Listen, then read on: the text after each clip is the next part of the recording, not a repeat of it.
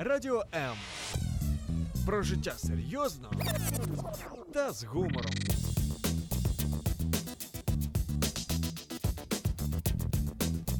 Радіо М.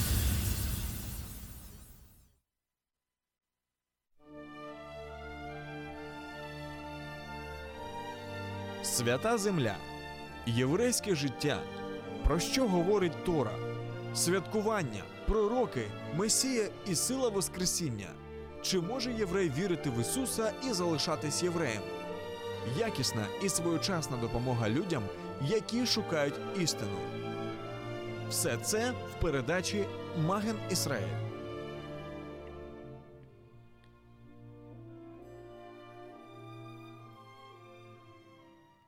Шалом-шалом из Одессы, и с вами ваш ведущий Валентин Шеховцов. И сегодня э, в программе «Маген Исраэль» э, рубрика «Портретник», и мы с вами будем писать этюд.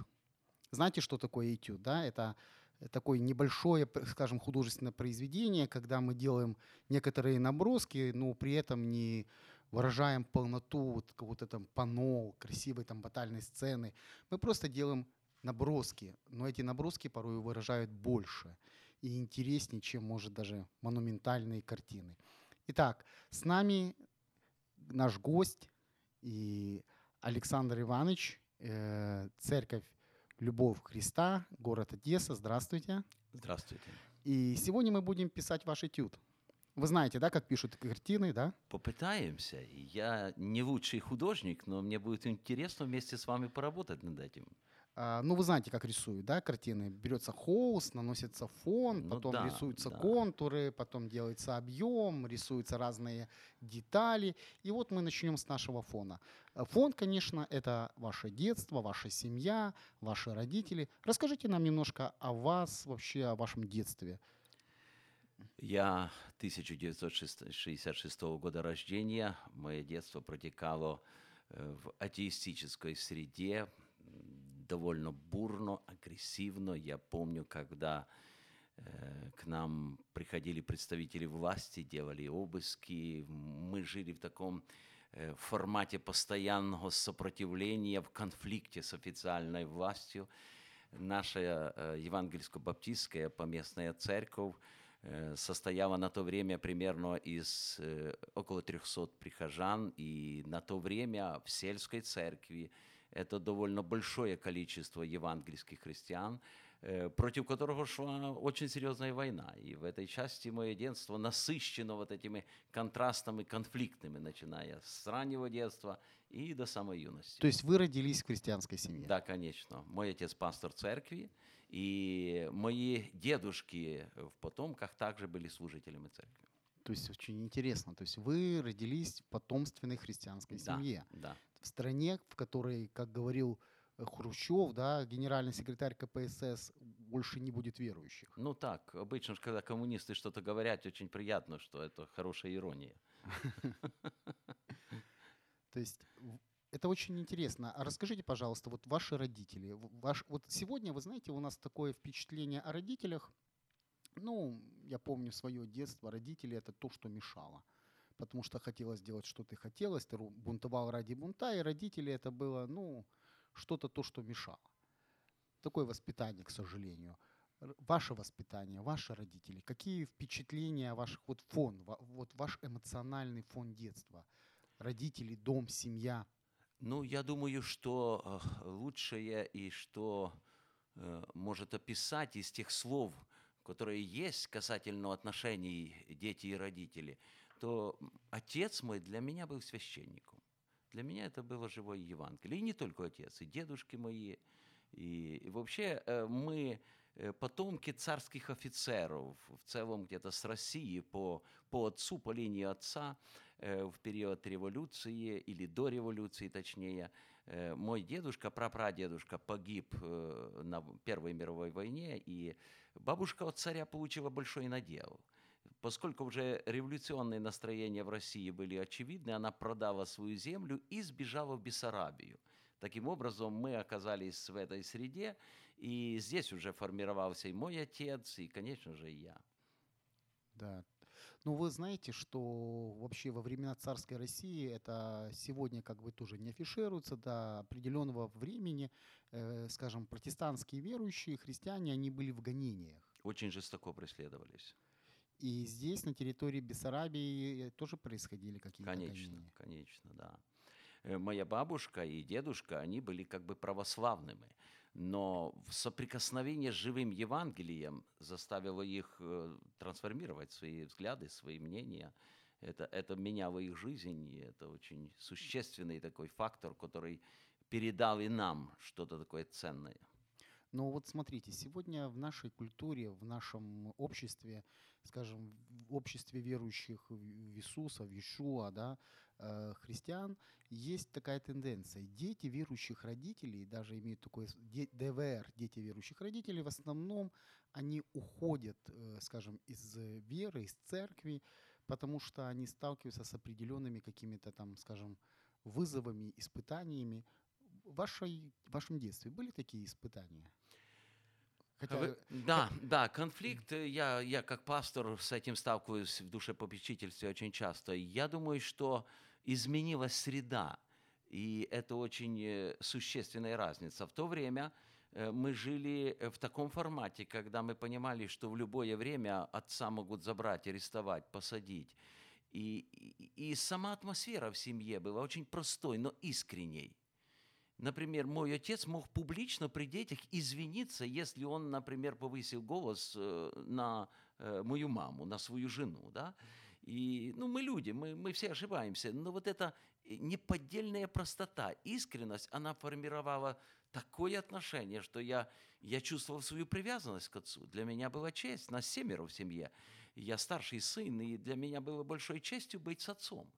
Я помню, когда ночью, после двенадцати ночи, я сидел на плечах у моего отца, а младшая моя сестра была на руках у отца, а старшая меня за руку отец держал. Ночью после двенадцати отец нас водил на подготовку. Это было детское собрание, рождественская программа готовилась. И это было среди ночи. На соломе, в закрытой комнате, э, окна все были закрыты. Там вот после двенадцати ночи э, в деревне собирались дети. Нас собралось там около пятьдесят-шестьдесят человек. И там шла подготовка детской программы рождественской.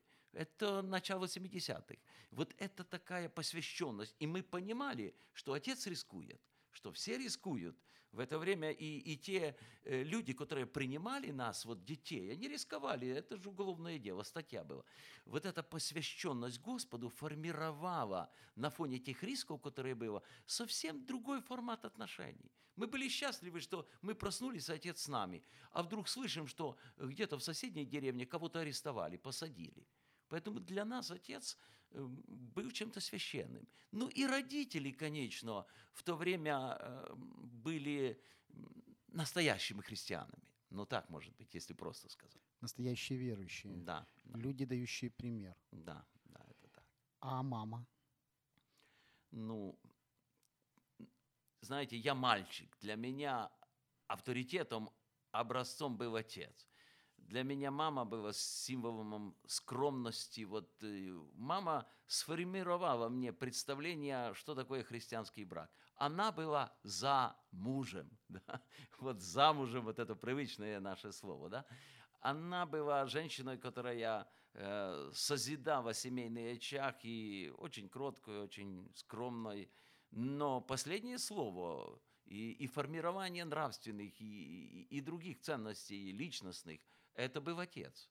Он нас воспитывал, он нас будил каждое утро, мы с ним становились на колени, молились Богу, он нас провожал в школу, и он заботился о каждом из нас. Это был больше отец, это была его ключевая роль. Вот, вот это семейное священство, оно абсолютно присутствовало. То есть мы видим фон, семейное священство. Да, да. А как друзья? Ну ведь молодой мальчик, хочется ж бегать, играть, футбол, ну... Не может быть, чтобы не было друзей. Конечно, у меня тоже были друзья. Или друзья были тоже с церкви? Нет, соседи у нас были неверующие люди, были с церкви, но они жили подальше. Вот рядом мои соседи, мальчики, это были люди неверующие. Но вот этот формат или, или скажем, тональность, которую задал отец, она была настолько авторитетной для меня, что друзья на меня не влияли. Мы могли играть в футбол, мы могли заниматься чем-то другим, но вот чтобы эти мальчики могли каким-то образом повлиять на меня, этого не было. А вы влияли на мальчиков? Ну вот интересно, вот ваш вопрос заставляет меня вспомнить. Например, я инициировал, и мы играли в богослужение. Неверующие мальчики участвовали. Я пытался им там проповедовать. Вот такие у нас были игры, помимо футбола. Причем у нас не было мяча. Это, наверное, важно отметить сегодня. Дети, кто слышит меня, наверное, им будет смешно. Мы-то играли консервной банкой. Я помню, однажды отец купил э, мне новые ботинки, и мы после школы, вот как-то так, не дойдя домой, э, заигрались вот в футбол именно консервной банкой. Конечно же, я э, сбил ботинки, все это для отца было очень неприятно, но вот такой была тогда жизнь. Да. Очень интересно. Вы знаете, я, я тоже провожу параллели. Вот я вижу вот параллель между Израилем, да, еврейской жизнью, например, и вот именно жизнью вот таких верующих христиан. Почему? Потому что вот это основание семьи, семейственность. Отец – глава семьи, мать – та, которая заботится. Отец является примером для своих детей. Да? Если мы посмотрим в Писание, в Библию, да, Священное Писание, мы видим, что Авраам, Ицхак, Яков – это образы, на которых ориентировались дети. Ну, как Авра... Ицхак смотрел на своего папу, Яков смотрел, он тоже на своего папу. И это очень важно. Вот сегодня я вижу, что идет вот эта расплыв, расплывчатость, вот это, знаете, вот разрушение семьи. И это большая трагедия для общества. Я думаю, что утрачено главное сегодня. Люди ожидают, что церковь будет влиять, формировать, или там община, или, или общество должно формировать моего ребенка. Но это не так. Это замысел Бога, именно отец, мать, родители, отсюда источник. Если мужчина, отец имеет живые отношения с Богом, есть все основания, что его семья будет развиваться счастливой, богоугодной, здравой, разумной, всесторонне процветающей. Но отец, отец и мать, вот здесь очень важно. Да, очень важный, вы заметили момент, за мужем. Да, да. Сегодня это феминизм, это когда... Знаете, мы наш, мы новый мир построим, кто был никем, тот станет всем, хотя мы знаем, из ничего ничего быть не может. И когда теряется вот эта грань между отцом и мужчиной, и женщиной, и когда теряется вот эта грань между ну, правильным Богом созданным положением, я думаю, что, опять же, это трагедия, которую сегодня нужно менять, и именно нам, как верующим людям.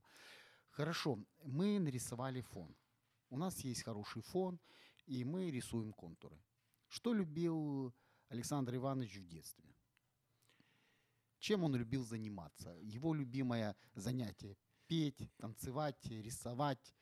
Нас отец с детства учил петь. Мы заучивали тексты Священного Писания, мы участвовали в церкви, были какие-то программы, мы активны были в этом. Больше всего я любил слушать христианское радио. Тогда это было запрещено, это было на коротких волнах. И, радио Монте-Карло. Да, и Монте-Карло там было. И я больше всего любил, там была такая программа «Миссионерские новости».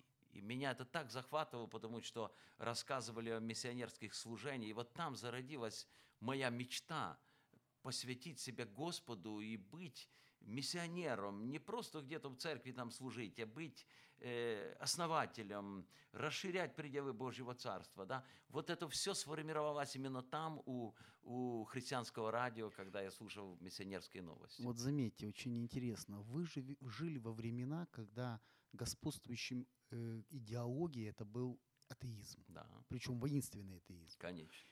И... Ну, из людей формировали, как бы, скажем, винтики гигантского механизма. То есть терялась определенная личностность, то есть или наоборот какие-то ставились определенные, ну, давайте вспомним Павлика Морозова, да, да. Этого бедного мальчика, которого сделали чуть ли не иконой э, стукачества на родную, ну, на, на семью, разрушение семьи. То есть и... И вот я смотрю на вас. Э, человек, слушающий радио, и получающий желание стать миссионером в стране воинствующего атеизма. Вы знаете, вот для меня это как-то интересно. Вот сегодня многие люди имеют столько возможностей, столько у нас там интернет, радио, телевидение, но почему-то вот так мало вот именно желание такого, знаете, идти, развиваться. Почему? Я думаю, что не только ради. Вот та атмосфера христианская, которая была в семье. Вот представьте себе, э, э, умерла моя младшая сестра. Э, умерла по врачебной ошибке. Э, просто вот э, это было зимнее время, как всегда, детский грипп. И в это время э, участковый врач пришел и потребовал, чтобы поставить прививку. Мама не соглашалась. Я помню, я утром одевался в школу, мама этому противилась. Но она настаивала, что вы сектанты, заболеет ребенок, будете отвечать и так далее. И тогда отец вмешался в эту дискуссию между мамой и, и этот, э, сестрой, говорит, ну, мы помолимся Богу, пойди. И она пошла, я еще держал, это моя сестра Таня, я ее держал на руках одетую, пока мама собиралась. И вместе с мамой, это рядом было с, со школой, там была э, медчасть, да, вот мы прошли вместе, и я потом пошел в школу, а мама пошла э, туда, чтобы привить э, мою младшую сестру. И, к сожалению, это был понедельник, и после хорошей выпивки оказался врач, он перепутал, и взрослую дозу э, укола. Тогда же просто они брали без, без одноразовых уколов. Это все была общая микстура для всех и так далее. И он перепутал, не с той, э, скажем, э, взял дозу. И, и на маминых глазах моя сестричка умерла. Буквально на маминых глазах она посинела и умерла в течение пятнадцати минут. Ее не смогли в районную больницу довести. И вот я прихожу со школы, у нас ворота открыты, и мама среди двора плачет. Я спрашиваю, в чем дело? Таня умерла. Она уже там, ее оставили в больнице и так далее. И вот приходит отец. Что будем делать? Заведено уголовное дело. Таню похоронили. И, наконец, начинается суд. И я помню разговор в нашей семье. Отец открывает Библию и говорит, что этот человек достоин наказания, но ради Христа мы должны его простить. И мы в семье помолились Богу, он объяснил нам, почему. И после этого мой отец пошел в суд и объявил о том, что они прощают этого врача, прощают ради Иисуса Христа. Это очень сильное, конечно. Это, это была наша реальная жизнь. Об этом потом писали в газетах. У него тоже была у этого врача своя семья, и, и его тогда, в силу того, что мы сняли как бы обвинение, его не посадили. Но это живые свидетельства. Второе. Меня дважды выгоняли со школы. И это, это не просто было так, выгнали. Это было идейное противостояние. Меня к этому не призывал мой отец. Например, в первом классе, когда нам попытались одеть звездочки эти октябрьские, да, а у меня был внутренний протест. Я сказал, я посвящен, посвящен Христу. У меня есть Господь, я идолам не поклоняюсь. У нас было четыре человека в одном классе христиане. Мы все отказались от звездочки октября. И в первом перерыве под, под влиянием преподавателя наши одноклассники выгнали нас. И мы некоторое время не ходили в школу. Второй раз это было с, перни, с пионерским галстуком. Это проистекало изнутри, на основании того, того внутреннего взаимоотношения с Богом, которое мы переживали через отношения родителей с Богом и друг с другом. Мы входили в эту атмосферу, когда отец открывал Библию, и мы становились на колени для молитвы, мы переживали Бога. Отсюда все. Вот почему и радио могло на меня влиять. Вот когда от этого нет в семье, когда нет папы молящегося, когда нет вот этих искренних отношений с Богом. Безусловно, ну откуда у детей появится что-то? И вот мы видим контур. Конечно. Это контур. Это то, что обозначает вас, ну, ваша личность. Мы видим фон, да, любовь, семья. И, конечно, я вспоминаю тоже, кстати, как в школе у нас был один верующий мальчик, и нас заставляли его просто ну, третировать. Ну, не то, что заставляли, нам говорили, вот, он сектант, вот помогите ему, и там мы его дразнили, я помню. А он стойко, терпеливо шел, и вот прошло много-много лет, и я с ним встретился. Я помню, как я просил у него прощения. А он говорит, а я даже и не помню. Не помню. А вот действительно это, это то, что залож, зал, зал, заложило основание, потому что я знаю вашу дальнейшую историю, я хотел бы, чтобы вы рассказали историю про армию, потому что это тоже важно. Сегодня многим увидеть, верующим людям, когда, знаете, вот у нас происходят какие-то определенные проблемы. Ну, не знаю, потерял мобильный телефон. Все, это трагедия на всю жизнь. Телефон потерялся. Особенно если это iPhone, это все, как же так? Я хотел бы просто попросить, расскажите мне вот про армию. Потому что, ну, чтобы вот наши радиослушатели должны понимать, что в то время, в то время армия — это было место, где действительно происходила ломка, ломка определенных, ну, людей, где из людей формировали или ломали как личность. И это было не просто дедовщина, вот это все слово, это не просто так. Это сегодня люди служат там по году, в армию идут год, и они, может, не проходят через что, но я вырос в семье военных, и я знаю, что это такое. Когда отец приходил со службы и говорил, у нас повесился молодой, ну, парень, потому что не выдержал издевательств. И целое ЧП на всю часть, и происходили такие вещи. Расскажите нам немножко вот именно про этот период, это уже будет, скажем, следующий наш этап, это уже будет, мы будем прорисовывать контуры. Ну, это уже э, период взросления. э, В это время я прошел уже ряд таких этапов, например, мы не могли поступить в высшее учебное заведение, я вынужден был смириться с тем, что я должен выбрать обычную какую-то гражданскую профессию, я стал электриком, заво- работал некоторое время здесь в Одессе на заводе «Сом», вот, и после этого пришло время, когда я был призван в армию, но касательно этого я опять же это хотел бы связать с церковью, с той атмосферой. Герои не рождаются сами по себе. Например, когда я смотрю на Сидраха, Мисаха и Авдинаго, на Даниила, я понимаю, что за ними стоит семья, стоит отец. Вот это мужество, смелость не появилось само по себе. Мы не знаем, Библия не говорит о родителях, но я вижу этих сыновей, и я понимаю, что за этим стоит очень сильный отец, очень э, сильная биография, наследственная, да, генеалогия. Так вот, э, хочу обратить внимание, э, к армии в нас в церкви формировалось изначально библейское отношение. Никто в нашей церкви не уклонялся, у нас не было таких мыслей. Ну, бывало так, что по здоровью кого-то там э, могли вот, э, очистить, но в целом то, что я наблюдаю в современном христианстве, когда сплошь и рядом люди уклоняются от какого-то гражданского долга и считают это нормой, это, это совсем другой мир. Нет. Нас формировали, мы понимали, что придет время, когда мы придем уже такой в зрелый возраст, как юноши, мы должны пройти огненные испытания. И армия для нас была таковым. Нас на это благословляла церковь. Я помню, когда мы получили повестки, нас где-то с нашей церкви человек восемь в одно время были призывниками. Было отдельное собрание, на которое собралась вся церковь, и нас пастора церкви благословляли.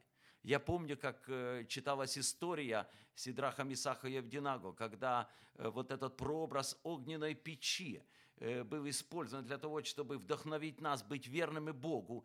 И я помню, когда пастор говорил о том, что даже если вам придется войти в огненную печь, Бог будет с вами. Вот с этой верой, с этим посвящением я шел в армию. И я формировался в консервативной церкви, и имея с юности посвящение служить Богу, я еще дома принял решение, что я не буду брать оружие, не буду принимать присягу. У меня была возможность, кстати, остаться здесь, в Одесской области.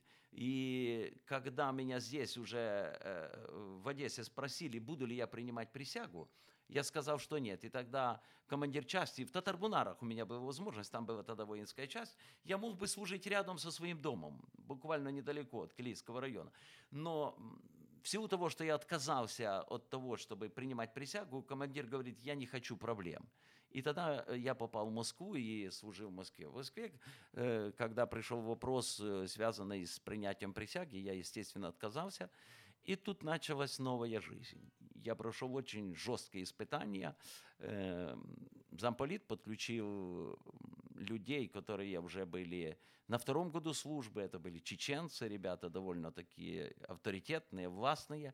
И им было поручено сломить меня. Потом я уже чуть позже узнал, что им пообещали отпуск, если я приму присягу. Ну, естественно, они взялись за это серьезно, и мне пришлось пережить очень многое. Да.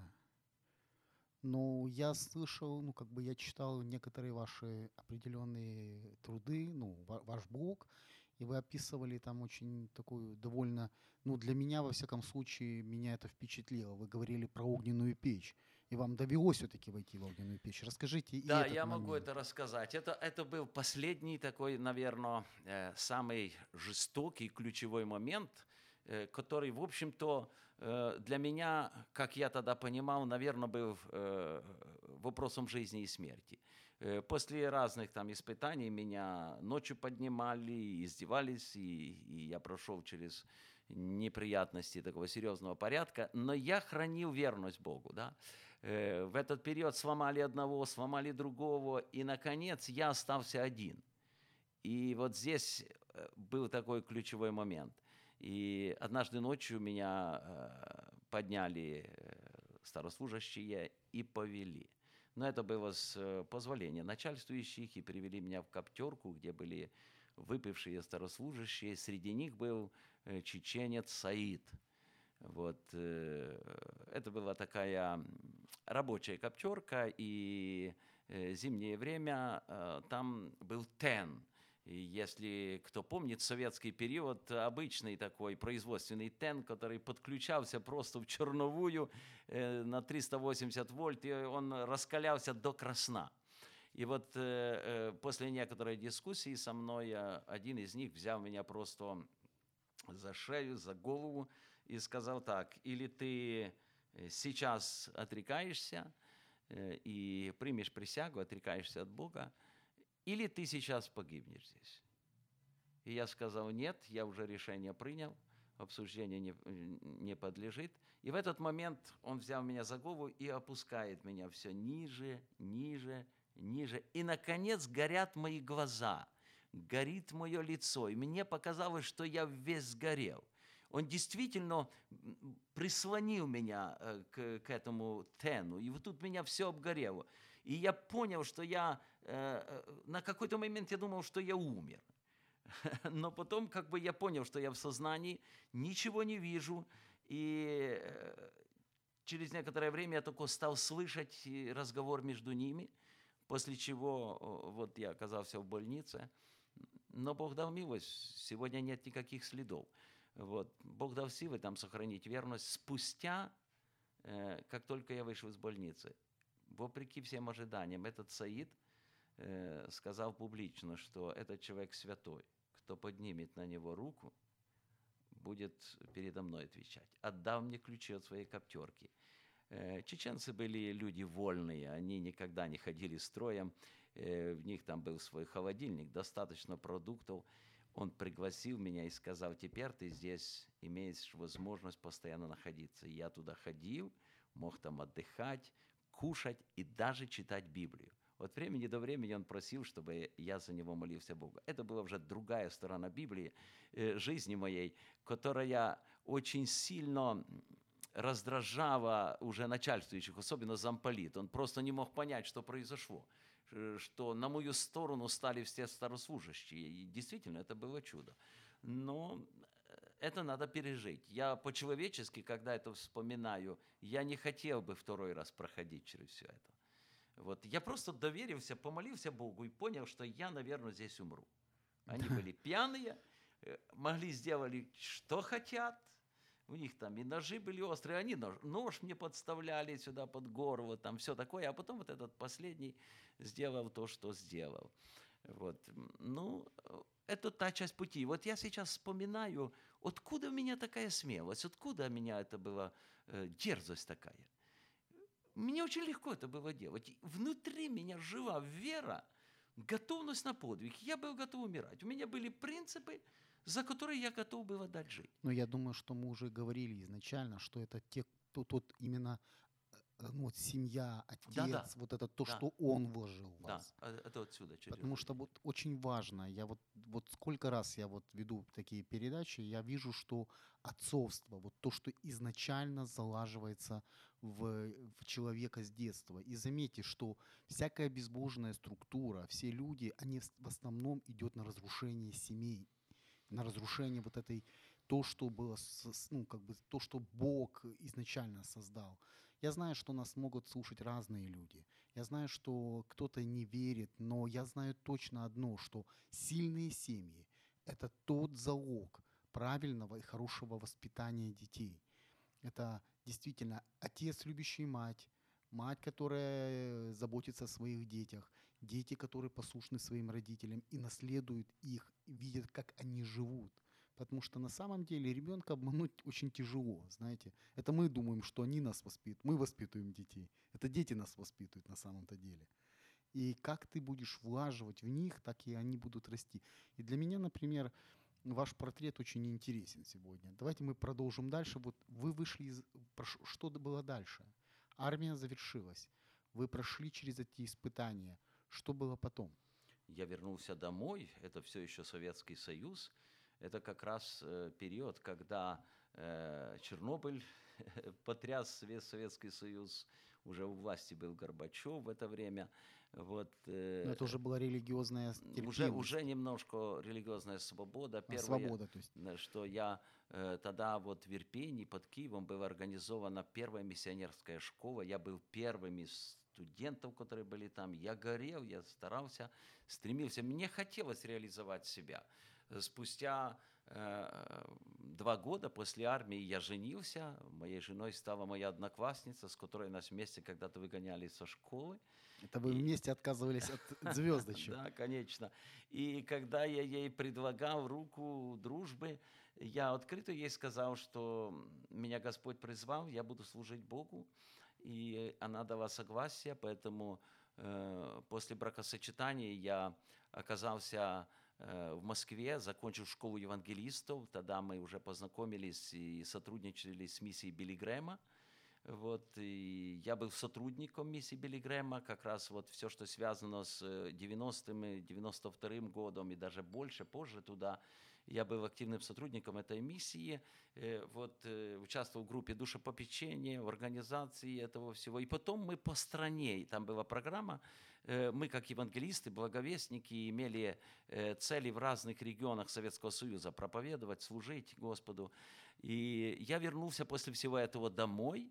В нас вокруг Шевченкова, где я родился, там не было церквей. Это была Дмитрив, Дмитровка, Струмок и Спасска. Вот эти три села, где не было церквей. В Струмке была маленькая малаканская община, там буквально уже там, семь-восемь стариков осталось. Мы посвятили себя, чтобы там организовывать церкви. Вот работая уже в этом, в этом проекте, я был рукоположен на пасторское служение и направлен на служение в Сибирь как миссионер. Это то, о чем я мечтал. И я не выбирал место, вот просто так Господь определил. Меня определили для служения в городе Тюмень. И на пятнадцать лет я засиделся в Тюмени, в Сибири, в Западной Сибири. Поэтому вся Западная Сибирь мне очень хорошо знакома.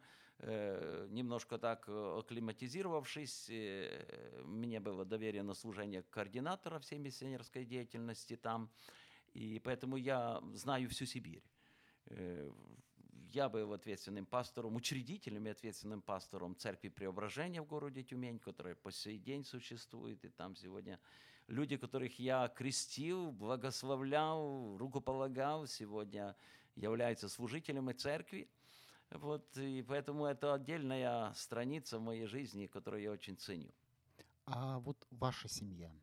Мы говорили о, ну, о вашем детстве, а вот ваши дети, как вы думаете, они видят то, что видели вы в своем отце, в своем, своей матери? Ну, лучше спросить детей. Могу только открыто сказать, у нас очень хорошие, честные, искренние отношения. У меня три дочери. У нас был мальчик, но, к большому сожалению, мы его потеряли. Вот, и поэтому у меня три дочери, я их очень ценю. Два, два сына уже, два зятя у меня. Да? Я их называю сыновьями. Это прекрасные, просто прекрасные парни. Я восхищаюсь ими, и это просто подарок от Бога. Интересно, что оба они остаются в Тюмени. И там, где я начинал новую церковь, они сейчас там служат, продолжают служение. У меня есть внук Александр. Вот, у нас очень гармоничные отношения, поэтому я, я надеюсь, что то, что они видели в моей жизни, остается для них примером. Знаете, есть такая старая еврейская поговорка, что еврей тот, у кого внуки евреи. Ну, у меня точно внук Александр, я не знаю до конца, кто я по крови, все я так сказать. Я имею в виду, что да. верующий человек тот, да. у кого а Христе, внуки да. евреи, ну, да. верующие люди. Конечно. То есть то, что ты передаешь, преемственность поколений, знаете. Очень, ну, вот мы порой приходим, например, в картинную галерею, да, и мы смотрим на стены, и мы видим определенные портреты, да, и мы говорим, вау, интересно, да, они как бы застывают. И вот жизнь каждого человека, знаете, тоже имеет какую-то такую возможность застывать во времени. И ты смотришь на какое-то событие и вспоминаешь, вот этот человек оказал на меня влияние, вот этот человек помог мне, а вот этот человек сделал мне плохо, но благодаря ему я стал другим, я увидел другое. И вот, знаете, мы будем продолжать наш портрет, потому что нам осталось совсем немножко времени до завершения передачи. Вот, кажется, вот только начали. Скажите, пожалуйста, что вот Тюмень вообще сейчас, как вы думаете, что, что, что вот произошло? Даже, наверное, я по-другому задам вопрос. Тюмень на вас оказала влияние больше, чем вы оказали на Тюмень? Ну, это всегда взаимно во всех сферах нашей жизни. Это все-таки пятнадцать лет жизни. Конечно. Это... И, и, и школа что-то он оставляет, и, и враги оставляют что-то в нашей жизни. А тем более служение, конечно. На меня большое влияние оказали, например, православные священники, с которыми я вынужден был конфронтировать. На меня большое влияние оказала среда. Например, если здесь мы как-то были подвержены какому-то конфессиональному влиянию, а там передо мной непаханное поле.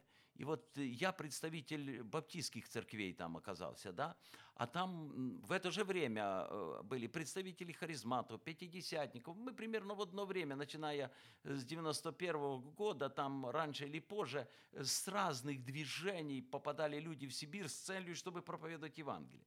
И вот э, моя церковь на то время оказалась самой большей и влиятельной. От меня многое зависело.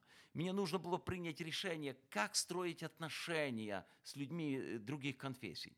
И молясь Богу, буквально без, без влияния со стороны, я однажды просто получил как откровение от Бога, надо пригласить всех представителей евангельских движений и за чашкой чая договориться о принципах. И это было первое собрание в нашем доме молитвы. Со всеми пасторами, я с ними знакомился, с некоторыми, с разными движениями, крайними, не очень, баптисты, пятидесятники, еврейские движения, харизматы всех, всех направлений, все, что там было. Мы собрались и договорились.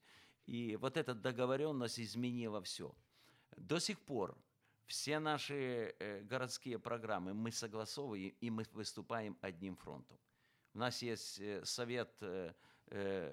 Тюмень протестантская, и на этом формате мы строим очень позитивные программы, которые принимались, на то время принимались городской властью и даже власти финансировала. Потому что мы выступали как одно целое. Вот мы протестантское движение.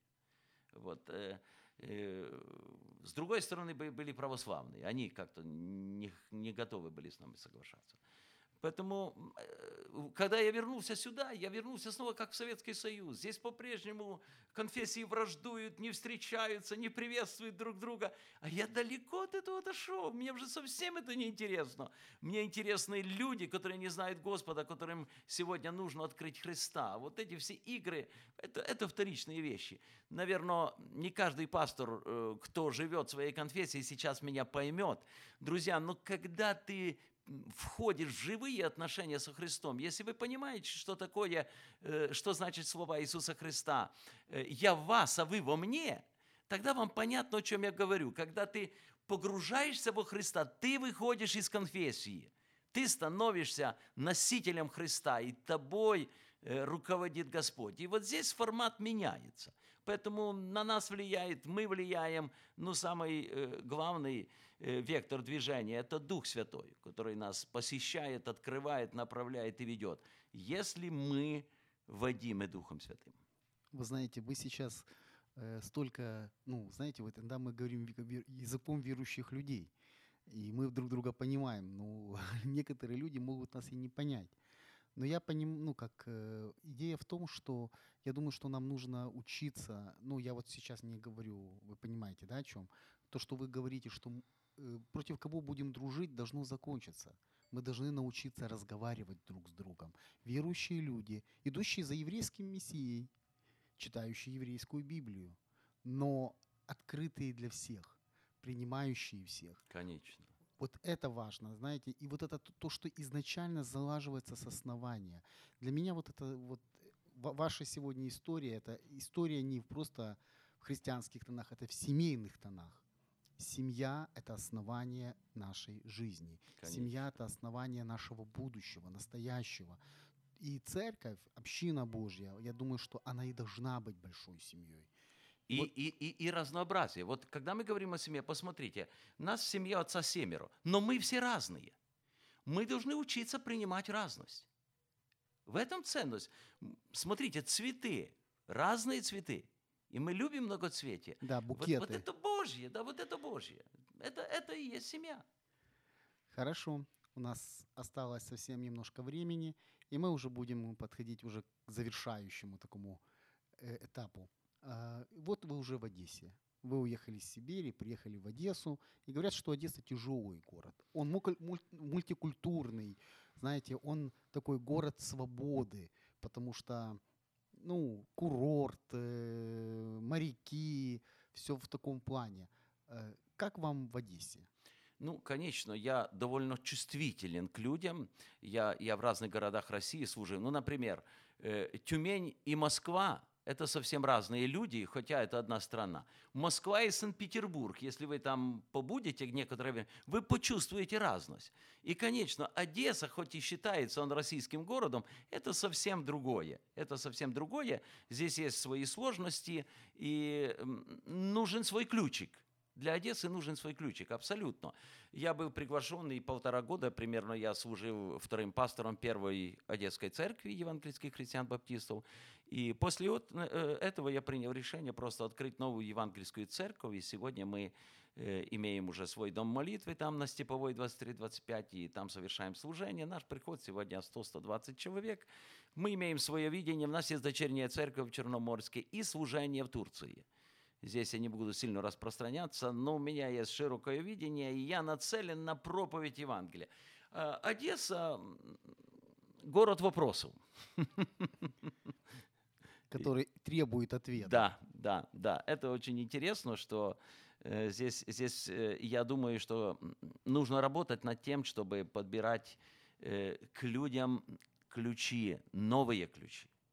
Вот все-таки многое меняется, многое влияет, и, к большому сожалению, заговорить на, поя- на понятном языке с одесситами, ну, это дорогого стоит. Я не думаю, что я здесь преуспел. Вот это то, в чем я хочу учиться. Хорошо. И у нас осталось совсем немного времени, и вы можете пожелать, ну, вот познайте, как на портретах художники ставят свою подпись. Поставьте свою подпись вот в завершении нашей передачи. Но я бы не осмелился бы что-то ставить свое. Я бы процитировал бы слова апостола Павла. Для меня жизнь Христос, а смерть приобретение. Это моя мечта, это моя цель, в этом хочу расти, и к этому всех призываю. Во Христе жизнь на самом деле очень прекрасна, во всех сферах. Жизнь во Христе не обедняет нас, наоборот, она обогащает нас во всех сферах. Никогда настоящий христианин не будет чем-либо ограничен, наоборот, он обретает способность влиять на всех и на все. Поэтому концентрируйтесь на Христе. Все лучшее, что мы только можем иметь в этом мире, начинается с Голгофского креста. Еврейский Мессия.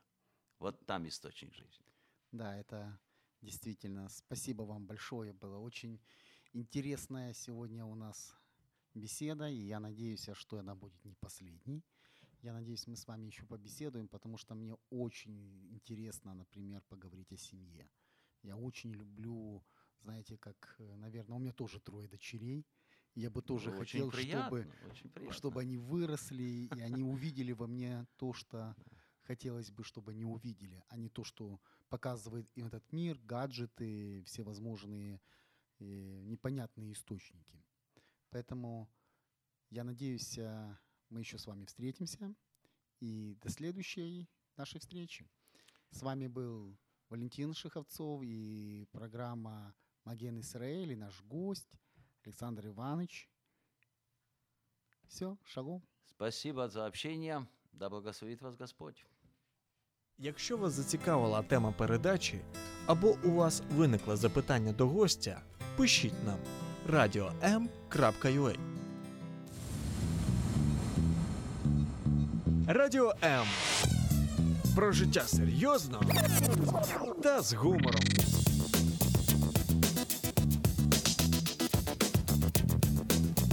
Радіо М.